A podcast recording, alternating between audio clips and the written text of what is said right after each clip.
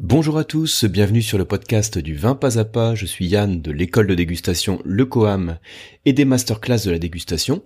Et ce que je voudrais vous proposer aujourd'hui, hein, l'épisode du jour, il va être un petit peu particulier.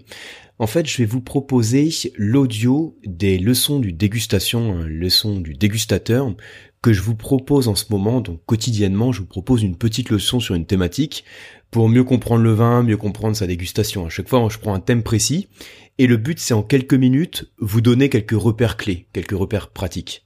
On va dire la différence entre ces leçons vidéo et le podcast, c'est qu'en général, le podcast, je parle pendant beaucoup plus longtemps, donc je vais un peu plus à fond dans, dans la technique et dans la précision.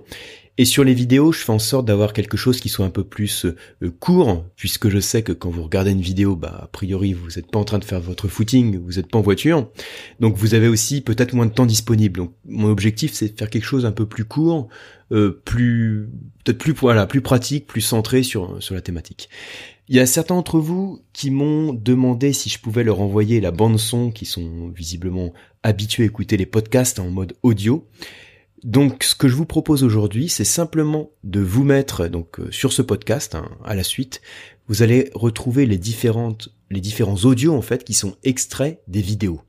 Donc vous allez avoir les cinq premières leçons du dégustateur directement en audio. Alors logiquement, hein, c'est c'est de l'audio, donc vous aurez pas les schémas. Pour voir les, schémas, les schémas, bah rendez-vous sur la chaîne YouTube, hein, dans ce cas-là, pour voir les schémas que que je vous propose sur les vidéos. Mais ça vous permettra néanmoins peut-être de de revoir les différents points dont je vous parle sur ces vidéos. Et puis si ça vous plaît d'avoir la bande son, d'avoir l'audio des vidéos, euh, ce que je vous proposerais, bah c'est peut-être au moment de la sortie de la leçon vidéo de vous envoyer le podcast également en audio, pour ceux qui sont plus habitués à l'écoute des podcasts audio. Voilà, donc je vous rappelle aussi qu'on a remis pas mal de dates disponibles sur les diplômes à distance, donc en ce moment c'est un peu logique, donc euh, tout ce qui est euh, pour les grands débutants, les C F V, Certificats les fondamentaux du vin, que vous pouvez faire entièrement à distance, les C A D V, donc la part, euh, C C A V F, pardon, donc sur les vignobles de France, et puis les W S E T un à trois. Alors, petite particularité, si vous suivez mes mails, vous avez dû le voir passer, mais sinon je vous le dis directement, on a mis la plupart de ces diplômes disponibles en mode express, qui est un mode que je réserve sur certains candidats qui sont, on va dire, très pressés, qui veulent faire en fait la formation à leur rythme. Donc ça veut dire qu'on vous met d'un coup tous les modules à disponibilité et vous suivez comme vous voulez l'ensemble des modules. Et après, dans un deuxième temps, vous pouvez passer l'examen quand vous vous sentez prêt. C'est une technique qui permet de, d'avoir plus de flexibilité. Donc vous verrez sur le site du Coam, quand vous allez dans le menu diplôme, vous allez retrouver tous les diplômes à distance qui ont une option dans le, ça va être dans le listing des dates, il y a une option mode express. Donc vous sélectionnez une mode express et ça vous permet de recevoir directement l'ensemble de la formation. Pour ceux qui veulent aussi se former sans nécessairement passer par un diplôme, je vous rappelle aussi qu'on a réédité des box initiation. Donc ça, c'est sur le site Masterclass. Hein. Box initiation, c'est une sélection de vins que je vous propose donc, sous forme de vinotes, hein, de petits échantillons. Et vous avez un cours d'onologie complet que, que j'anime directement sur la méthode de dégustation, comment on remplit une fiche de dégustation, euh, quelques bases aussi sur la vinification. C'est un peu le kit pour bien déguster le vin. Donc ça, c'est sur le site Masterclass Dégustation, dans l'onglet, ça doit être dans l'onglet les box. Sinon, si vous suivez mes mails, vous verrez aussi dans le mailing, je mets un lien vers la box initiation. Merci à tous pour votre attention, j'espère que tout se passe bien pour vous en cette période un peu spéciale de confinement. Bon courage à tous, bonne écoute et à très bientôt. Bonjour à vous, aujourd'hui je voudrais vous parler de la température de service du vin. Ça fait partie de la première chose en fait avant de le déguster et c'est un peu une condition pour pouvoir apprécier le vin que vous allez servir. Alors, il y a quelque chose que vous connaissez tous, en général quand vous faites un repas chez vous et que vous avez un blanc à servir et un rouge à servir, vous avez tous un peu ce réflexe de savoir vers quelle température de service s'orienter. Hein. Laquelle des deux bouteilles, si vous avez un blanc ou un rouge, laquelle des deux bouteilles vous allez mettre au frais, donc logiquement, euh, ça va être le blanc. Et la bouteille que vous allez servir plutôt chambrée ou à température ambiante, ça sera le rouge. Ça, c'est un réflexe qu'on a tous en dégustation, mais c'est important, si la vidéo s'arrêtait là, ça n'aurait pas trop d'intérêt, c'est important de vous montrer aussi pourquoi on a cette différence dans la température de service, comment on peut l'expliquer, et du coup, comment on peut changer la perception qu'on a du vin simplement en jouant sur sa température de service. Alors, la première question que je vous poserai, c'est pourquoi vous servez le blanc plus frais que le rouge ? Alors, on est sur une vidéo, hein, j'entends pas vos réponses, mais si vous servez le blanc plus frais que le rouge, en général, on sait pas trop pourquoi, on va dire c'est plus un réflexe, mais on peut aussi trouver l'explication en faisant l'expérience de servir un blanc chambré. Vous prenez une bouteille de blanc et vous le servez à température ambiante. Et vous allez simplement vous rendre compte que en bouche, ça va être plutôt désagréable. On va pas avoir la même sensation gustative. Pour faire simple, ce qu'il faut avoir en tête, c'est simplement déjà que le blanc, enfin le froid plutôt, se marie à l'acidité, à la saveur acide. Or, dans les vins blancs, vous avez en général un niveau d'acidité qui est supérieur au vin rouge. Alors souvent je donne l'analogie hein, qui est quand même, euh, enfin j'ai dû le citer à peu près quinze fois comme exemple, l'analogie du jus de citron. Vous prenez un citron que vous pressez, vous le mettez dans un verre et puis vous chauffez votre jus de citron comme ça, vous chauffez le verre. Si vous goûtez le jus de citron et qu'il est chambré, ça va être désagréable, la sensation gustative va être désagréable. Maintenant si ce même jus de citron je le sers glacé, bien frais, ça va passer beaucoup mieux. Donc c'est simplement pour vous montrer que l'acidité qu'on a dans le jus de citron va mieux passer, va être gustativement plus agréable quand elle est servie fraîche. Si on prend en compte qu'un vin blanc, par défaut, a plus d'acidité qu'un vin rouge, ça veut dire que logiquement, on va s'orienter sur une température de service plus fraîche dans le cas du vin blanc. Et puis il y a un autre truc aussi qu'il faut prendre en compte pour les vins rouges. Parce que dans les vins rouges, à la différence du vin blanc, vous avez une substance végétale qui fait que votre langue devient râpeuse. Quand je prends un verre de vin rouge, hein, je le garde en bouche, je fais voilà, à peu près ce que ça donne, et je me rends compte que j'ai la langue qui accroche au palais. La langue qui accroche au palais, c'est dû à une substance qu'on appelle les tanins. Donc si vous dégustez un peu, vous connaissez cette notion Bonjour par à tous, cœur. Est-ce que vous savez ce les que c'est que la première chose, le premier critère qui nous fait dire qu'un vin va être bon. En fait, le premier critère qui joue sur la qualité du vin. Eh bien, le premier critère qui joue sur la qualité du vin, c'est ça. Donc, je vous ai fait un super schéma. Alors, qu'est-ce que ça veut dire ce schéma, mis à part le fait que, que je sais toujours pas dessiner? Ça veut dire que la première chose qu'on recherche pour faire la qualité du vin, c'est la notion d'équilibre. Donc, on le voit comme les deux plateaux d'une balance qui penchent plutôt d'un côté ou plutôt de l'autre. Et quand on parle du vin, l'équilibre va se construire autour de deux choses. Alors, ce que je vais vous montrer, je vais vous le dire en des termes un peu euh, imagés, parce que c'est ce qui permet aussi de comprendre comment se construit un vin. Dans un plateau de la balance, on va voir tout ce qui est dur. Et dans l'autre côté de la balance, on va voir tout ce qui est doux. Et ça, ça va s'équilibrer dans le vin. Quand je dis dur, doux, je pourrais dire que d'un côté, on a tout ce qui est austère, et de l'autre, on a tout ce qui est agréable. Je pourrais dire aussi, pour utiliser un autre terme, que d'un côté de la balance, on a tout ce qui est pointu, et de l'autre, on a tout ce qui est rond. Vous comprenez l'idée, hein, ça veut dire que gustativement, vous en tant que dégustateur, quand vous allez goûter votre vin, il y a des sensations, il y a des saveurs, des sensations tactiles en bouche qui vont vous faire dire que le vin penche plutôt d'un côté de la bascule ou plutôt de l'autre. Alors, le truc aussi à avoir en tête, c'est que tous les vins sont différents, donc en fonction de la région, du cépage, de l'appellation, du millésime, des choix de vignerons, il y a beaucoup de facteurs qui jouent sur l'identité et la personnalité du vin. Et c'est normal d'avoir une balance bah, qui soit qui, un, qui penche plutôt d'un côté ou plutôt de l'autre. Mais quand je dis qu'il faut un certain équilibre, c'est-à-dire que la balance elle peut être comme ça, c'est-à-dire qu'on a une dominante, par exemple sur ce qui est pointu, je vais revenir dessus juste après, hein, ou bien la dominante est plutôt sur ce qui est rond. Mais il faut pas avoir la balance qui soit complètement comme ça. Parce que là, dans ce cas-là, ce serait déséquilibré. Donc ça, c'est la première notion à voir. Alors maintenant, on va voir un peu le, le cœur du sujet. Qu'est-ce qui fait euh, la caractéristique d'un vin dur ou d'un vin agréable? Qu'est-ce qui fait, euh, qu'est-ce qui va jouer sur le plateau pointu ou sur le plateau rond? Alors, d'un côté de la balance, on va avoir euh, tout... Alors, tout ce qui joue sur le côté austère, là encore je répète, vous pouvez avoir un vin pour lequel ce soit le côté austère qui domine, donc c'est plus lourd, hein, ça penche comme ça, et pourtant c'est un vin extrêmement qualitatif. C'est simplement que la personnalité du vin, elle est faite de telle manière que ce soit ces critères qui ressortent. Alors maintenant, on va voir ce qui joue sur chacun des plateaux de la balance. Alors, pour ce qui est le côté, on va dire, dur, ça va être dans le vin la notion d'acidité. Donc tous les vins ont un certain niveau d'acidité. L'acidité, c'est ce qui fait saliver d'une salivation fluide. Et euh, ça va être au-delà de l'acidité, ça peut être aussi la notion d'amertume. Ça peut être aussi tout ce qui assèche la bouche. Donc comme les tanins, les tanins qui au passage peuvent créer de l'amertume.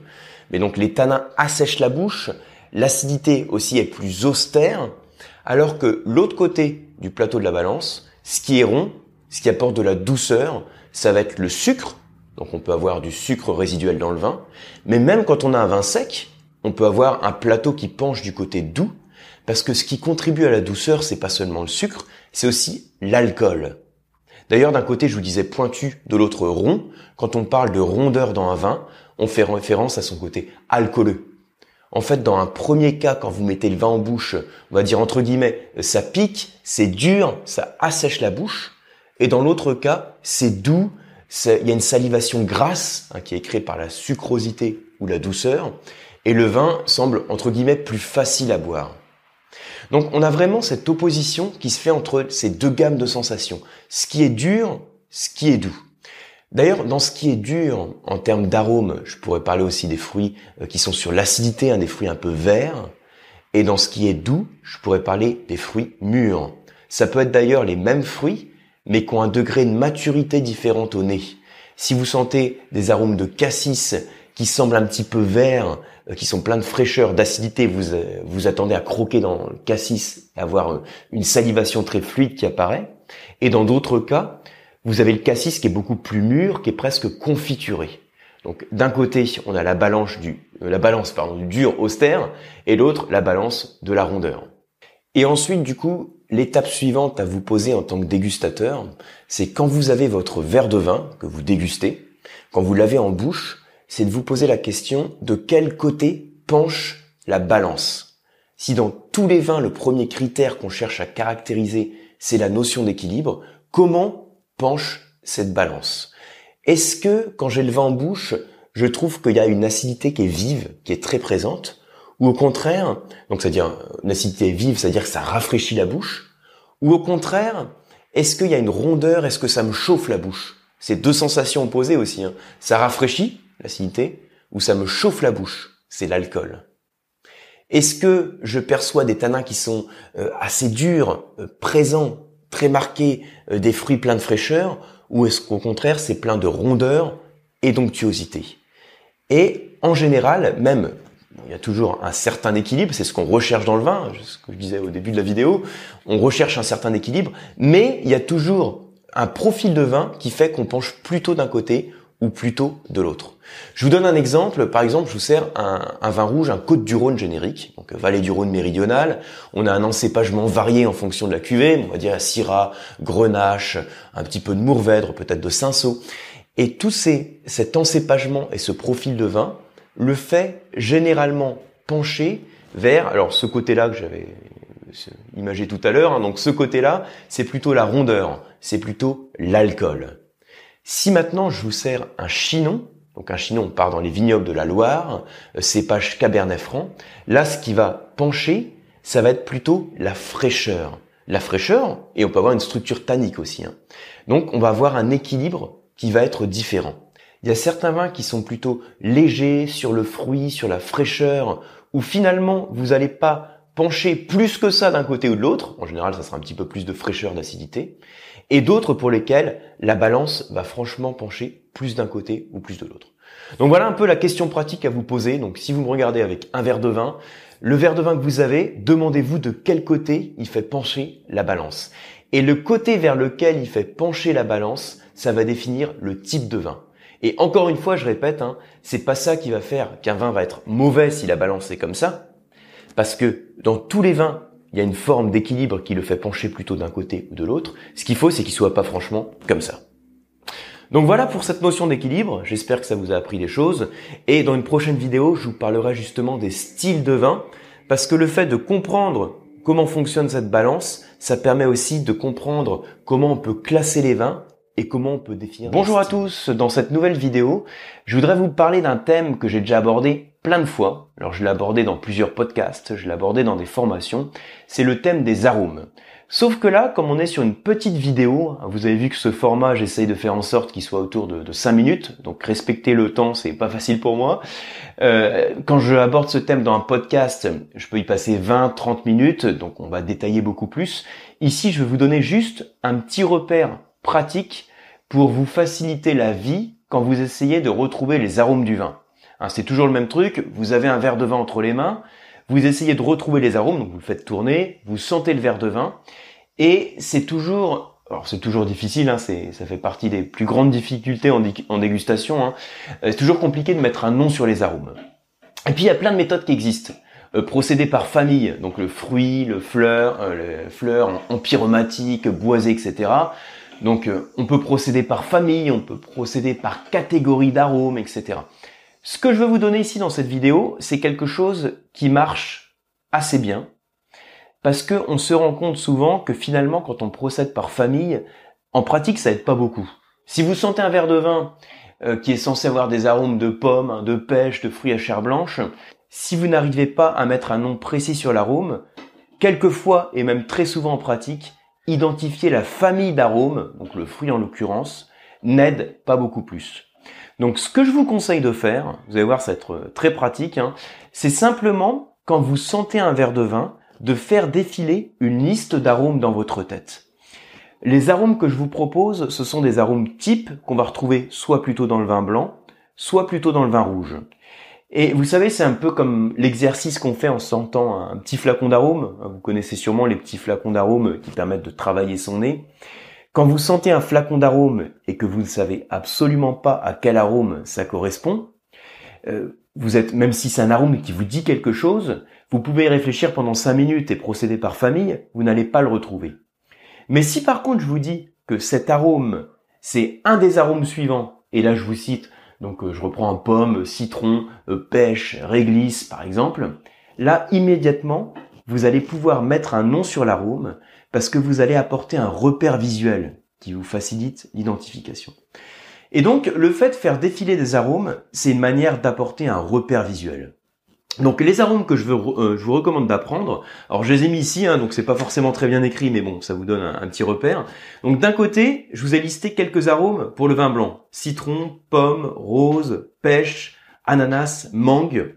Ce sont, alors il y a beaucoup plus d'arômes, hein, c'est beaucoup plus riche que ça, mais déjà, c'est une petite base d'arômes que vous pouvez faire défiler dans votre tête quand vous sentez votre verre de vin. Donc imaginez, vous prenez un verre de vin blanc, vous vous demandez, est-ce que ça sent plutôt la pomme, plutôt le citron, plutôt la pêche, l'ananas, la mangue, est-ce que ça note des notes de rose par exemple? Et ensuite pour le vin rouge, je vous donne d'autres arômes qui sont listés ici, donc cerise, fraise, cassis, groseille, figue, violette par exemple, et après éventuellement des notes végétales, alors je vous ai mis un poivron, poire, Euh, poivre, pardon, poire, ça serait le vin blanc, donc poivre, qui sont des arômes types qu'on peut retrouver dans ce type de vin.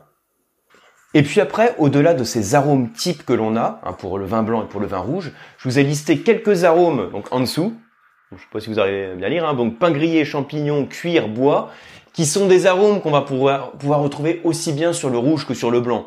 Un pain grillé, alors champignons, cuir, euh, c'est plus des arômes d'évolution qu'on va retrouver sur des vins plus vieux donc, alors que le pain grillé, le bois, ce sont des arômes apportés soit par le type d'élevage, soit par la vinification, sans rentrer plus dans le détail. Voilà, donc c'est ce que je vous propose hein, pour avoir un atelier un peu pratique. Vous prenez votre verre de vin, vous le sentez une première fois, ensuite vous l'oxygénez, et vous essayez de mettre un nom sur les arômes en faisant défiler les arômes que je viens de vous donner. Et vous allez voir, ça marche euh, pratiquement à tous les coups hein, sur les groupes de dégustateurs. Quand je donne une liste d'arômes qu'on fait défiler, euh, en général, sur quatre-vingts pour cent du groupe, il y a des arômes que vous arrivez à identifier. Bonjour à tous. Donc voilà, à vous de tester une nouvelle leçon du dégustateur, dans laquelle je vais aborder un point qui est aussi essentiel, hein, qui est très important au moment de déguster un vin. C'est un peu aussi peut-être une des premières questions qu'on se pose quand on a le vin en bouche, c'est le fait de dire si le vin est léger ou puissant. Alors, au passage, hein, j'enregistre la vidéo de, de la maison, c'est l'heure du bain, donc il y a peut-être un petit peu de bruit autour, donc j'ai, j'ai un micro, j'espère que, que vous entendez suffisamment ce que je dis.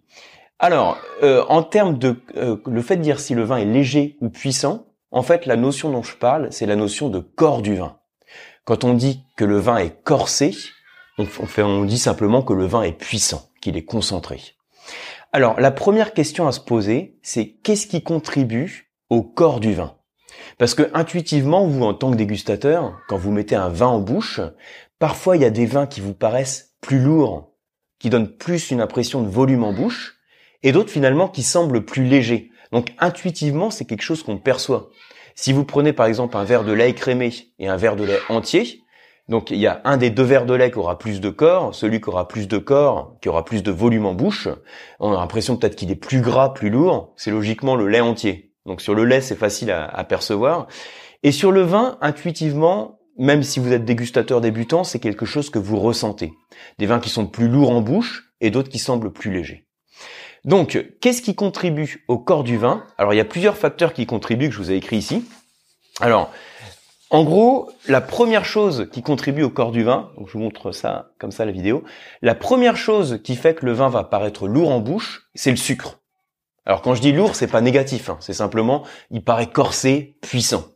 C'est-à-dire que on sent qu'il pèse en bouche, comme si c'était vraiment le poids du vin presque. Alors la première chose, c'est le sucre, mais même quand vous dégustez un vin sec, c'est-à-dire un vin pour lequel il n'y a presque pas de sucre résiduel, moins de quatre grammes de sucre par litre, même pour un vin sec, vous pouvez avoir un vin corsé. Parce que l'autre facteur qui joue, je vous le mets ici, hein, je sais pas si vous le voyez bien, c'est l'alcool. Et d'ailleurs, l'alcool, c'est le principal facteur qui contribue au poids du vin. Donc, il y a un petit peu de bruit ambiant, désolé. J'espère que mon micro est bon parce qu'il y a les enfants qui, qui s'énervent un peu. Alors, et rassurez-vous, ma femme est avec eux là. Donc, l'alcool euh, fait que le vin va paraître plus lourd, plus, pui- plus puissant, plus concentré. Alors après, il y a autre chose que je vous ai mis ici, c'est la concentration des arômes. Et puis le dernier facteur, ce sont les tanins mûrs. Il faut que les tanins soient mûrs pour apporter une sensation de poids, de corps au vin. Alors là, pour faire simple, sur une petite vidéo comme ça, pour insister sur le facteur principal, je dirais que c'est l'alcool. Hein, si vous, la plupart des vins qu'on déguste, on va dire c'est des vins secs. Donc c'est le côté alcooleux qui donne cette sensation de poids en bouche, qui chauffe la bouche, qui contribue à l'onctuosité et au corps du vin. Et puis, alors je vous dis à la concentration des arômes, et puis il y a quelque chose aussi qui contribue à diminuer la sensation de corps qui est perçue, ce que je vous ai mis là, c'est l'acidité.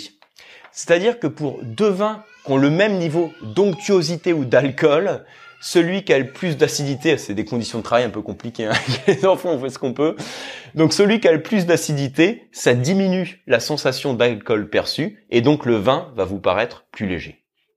Alors, ça veut dire que maintenant, si on passe à la pratique, vous prenez votre verre de vin, vous le mettez en bouche et vous vous dites « Est-ce que le vin est plutôt léger ou est-ce qu'il est plutôt fort ?» Pour cela, vous avez un certain nombre de termes, une terminologie que je vous donne ici, que vous pouvez utiliser. Alors, attendez, j'ai le papier qui tombe. Hein. Alors, on fait ce qu'on peut hein, dans, dans la leçon du dégustateur. Donc voilà, vous avez un certain nombre de termes qui apparaissent ici. Ce qui est en bas, c'est ce qui est le, ce qui contribue au, au vin le plus, voilà, le plus léger, le plus maigre, et puis en haut le plus puissant. Donc le, les, le vocabulaire que je vous donne ici, j'ai mis maigre, léger, moyen, concentré, puissant. Vous pourriez utiliser d'autres termes. Hein. Si vous suivez le W S E T, on dit moyen, et puis on dit moyen moins et moyen plus. Hein, puis corsé. Donc il, y a, il peut y avoir une terminologie différente. Ce qui est important, c'est de comprendre comment ça marche. Donc la mise en pratique, c'est quand vous dégustez votre verre de vin, vous vous demandez à quel niveau vous vous situez, hein, simplement euh, par rapport au poids, au volume du vin. Imaginez, je prends un Sauvignon de Touraine, donc Sauvignon c'est le nom du cépage, et un Sauvignon de Nouvelle-Zélande. On a le même cépage, je peux partir sur le même millésime, mais a priori, mon Sauvignon de Nouvelle-Zélande, il aura plus de concentration, plus d'alcool, et donc il aura plus de poids. Euh, si je reste, bah, je, par exemple, je prends deux appellations de la Loire, un Saint-Nicolas de Bourgueil et un Chinon, je peux avoir le même millésime, le même cépage, mais a priori, je vais avoir plus de concentration dans le Chinon, plus de structure tannique, et donc je vais avoir plus de corps. Vous voyez un petit peu comment ça marche. Alors, pourquoi c'est important aussi de savoir le niveau de corps d'un vin? Bah, c'est hyper important déjà au moment de l'accord mets vins. Parce que la première règle, c'est on met un vin léger avec un plat léger. Puis un vin puissant avec un vin avec un plat puissant. On en reparlera dans dans une autre vidéo, mais voilà. Donc déjà c'est important pour les accords mets vins. Et puis c'est important aussi de savoir si le vin est plutôt donc léger ou plutôt puissant, parce que ça sera la base pour classer les vins en style de vin. Et c'est quelque chose dont on reparlera. Voilà, donc j'espère que vous avez appris des choses, malgré le, le bruit ambiant, je suis désolé. Euh, la notion à retenir, c'est la notion de corps du vin, et la mise en pratique, c'est simplement la question que vous posez. Est-ce que c'est léger? Est-ce que c'est puissant? Qu'est-ce qui contribue au corps de ce vin? Est-ce que c'est plutôt l'alcool? Est-ce que c'est plutôt la sucrosité, les tanins mûrs, la concentration en arôme? Merci pour votre attention et à demain pour la nouvelle leçon du dégustateur dans laquelle je vais vous parler du thème du vieillissement du vin. Parce que vous savez, c'est un thème un peu récurrent. En général, quand on a des bouteilles, ce qu'on cherche à faire, c'est à les stocker, à les mettre dans sa cave quand on a une cave pour les faire vieillir, avec cette idée que quand on fait vieillir un vin, il devient bon. Il y a une phase où le vin s'améliore, on dit qu'il se bonifie au cours du temps. Et le problème avec cette idée de dire qu'un vin devient bon quand il vieillit, c'est qu'il faut savoir ce qu'on entend par le terme vieillir. Faire vieillir un vin, est-ce que c'est le faire vieillir un an, trois ans, cinq ans, quinze ans ou au-delà? Et en fait, cette durée de garde, cette durée de d'évolution du vin, elle va dépendre du type de vin que vous dégustez. Et donc, dans cette petite leçon, c'est du vieillissement du vin dont je voudrais vous parler. Je voudrais vous présenter de manière simple donc comment évolue un vin au cours du temps, et quels sont les facteurs qui font qu'il va tenir au cours du temps. Alors, le truc clé à comprendre, à avoir en tête, c'est cette courbe-là. J'ai fait un joli dessin, vous la voyez, hein. Donc, il y a en, en ordonnée, c'est la qualité, en abscisse, c'est le temps, et puis on a une courbe en cloche. Voilà, donc la, la courbe est toute simple, hein, voilà. Donc, je vous la montre rapidement, c'est une courbe en cloche. Et ça, c'est important d'avoir en tête que le vin, comme n'importe quel organisme vivant, suit cette courbe d'évolution. Hein, vous, moi, nous, quand on évolue au cours du temps, on a aussi cette courbe, hein, la jeunesse, l'âge adulte, enfin la jeunesse, on va dire, euh, enfin l'enfance, euh, l'adolescence, la jeunesse, l'âge adulte, et puis ensuite la vieillesse. Donc on a tous une courbe en cloche qu'on va suivre comme n'importe quel organisme vivant. Et puis il faut avoir en tête que finalement, le vin c'est un produit vivant qui évolue au cours du temps. C'est pour ça qu'on peut se permettre de le garder des années dans sa cave, parce que c'est pas Une, il va pas être fixe au cours du temps, hein, sinon ça aurait aucun intérêt de le faire vieillir, et il va également suivre cette courbe d'évolution. Donc pour le vin, sur cette courbe, on parle de jeunesse, alors ouais, je montre bien ici, hein, jeunesse, voilà, maturité, apogée et le déclin. Et donc notre but comme dégustateur, ce serait quand même le top, hein, ça serait de déguster à chaque fois les vins quand ils sont à leur apogée. Ça veut dire qu'on a attendu suffisamment longtemps pour qu'ils évoluent dans leur structure, dans leur profil gustatif, donc en bouche et au nez, et leur profil donc d'arôme. Et on n'a pas attendu trop longtemps, parce que si on attend trop longtemps, le vin est sur le déclin.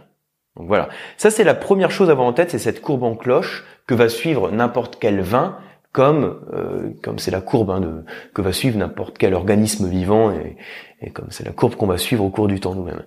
Donc le truc à se poser, enfin la, la question à se poser, c'est euh, qu'est-ce qui fait qu'un vin va tenir au cours du temps? Qu'est-ce qui fait que je vais avoir un vin qui va avoir une courbe d'évolution qui va être... Alors, je vais la dessiner en dessous. Hein. Euh, voilà, donc je dessine rapidement. Regardez. Là, on, qu'est-ce qui fait qu'on va avoir un vin qui va vieillir, donc qui va avoir un bon niveau d'apogée et qui va vieillir pendant longtemps? Et qu'est-ce qui fait qu'on va avoir un autre vin qui va suivre la courbe en pointillé, c'est-à-dire qui va atteindre plus vite son apogée? Son niveau d'apogée va être plus bas, donc il va pas atteindre le même niveau de qualité que le vin avec la courbe continue, et puis il va décliner plus vite. Et en fait, vous avez plusieurs facteurs dans un vin, plusieurs paramètres qui font que le vin va pouvoir vieillir. Donc je vous ai, je vous les ai notés ici. Hein. Donc ce qui fait qu'un vin peut vieillir, c'est d'abord donc en termes de profil gustatif, son niveau d'acidité. L'idée à avoir en tête, c'est que l'acidité, c'est un, c'est un antioxydant. Ça préserve le vin de l'oxydation. On fait parfois l'analogie pour donner un peu une image. Hein. Vous prenez un avocat que vous coupez en deux. Euh, quand il s'oxyde, il noircit. Par contre, si on met du jus de citron, on apporte de l'acidité et on le préserve de l'oxydation. Bon, ça permet d'avoir de, de manière imagée ce souvenir que l'acidité, c'est quelque chose qui permet de préserver le vin au cours du temps. Et puis les tanins. Donc les tanins, cette substance végétale qu'on a dans les vins rouges et qui fait que la langue accroche au palais, ce sont également des antioxydants qui sont un facteur de conservation et de tenue du vin au cours du temps. Mais on pourrait avoir un vin très acide et très tannique, c'est pas pour ça que ça ferait néanmoins un bon vin de garde. Parce qu'il y a autre chose qui doit avoir ce vin pour vieillir au cours du temps, ce sont des arômes. Et les arômes, alors je vous l'ai mis ici, hein, ils doivent être à la fois complexes et concentré. Donc il faut une certaine concentration et une certaine complexité en termes d'arômes pour justifier une évolution au cours du temps. Et tous ces arômes que vous avez dans le vin vont s'oxyder. Hein, l'oxygène hein, qui passe à travers le bouchon va faire que le vin va évoluer et ces arômes vont évoluer également. Et donc, il y a les arômes qui doivent pouvoir évoluer et ensuite un certain niveau d'acidité ou un certain niveau de tanin qui permet de préserver le vin et faire en sorte que sa courbe d'évolution soit la plus grande possible. Donc ça, c'est la première idée à avoir en tête. Qu'est-ce qui fait que le vin vieillit? Donc ça, c'est ce que je vous ai présenté, c'est ce qui fait qu'un vin, on va dire, peut vieillir. Et maintenant, ce qu'il fait évoluer au cours du temps, c'est l'oxygène. Hein, c'est par l'influence de l'oxygène que le vin vieillit. Hein, je crois que j'ai déjà cité cette phrase plusieurs fois dans des podcasts, c'est une phrase de, de Pasteur. C'est-à-dire que quand vous avez de l'air qui est en contact avec le vin, ça le fait évoluer. Ceci dit, dans votre cave, votre bouteille, elle est bouchée, hein, si tout se passe bien, mais même à travers le bouchon, le bouchon, en fait, c'est le nez du vin. Hein, nous, notre organe de respiration, c'est notre nez. Euh, pour le, le vin, son organe de respiration, c'est son bouchon. C'est-à-dire, c'est ça qui va faire la séparation entre la phase liquide, entre le vin, et la phase gazeuse. Donc, au travers du bouchon, il y a des échanges gazeux qui se font. Et cette, ces échanges gazeux font que le vin évolue au cours du temps et qu'on a de nouveaux composés aromatiques qui sont créés. Et puis que ces arômes de fruits frais qu'on pouvait avoir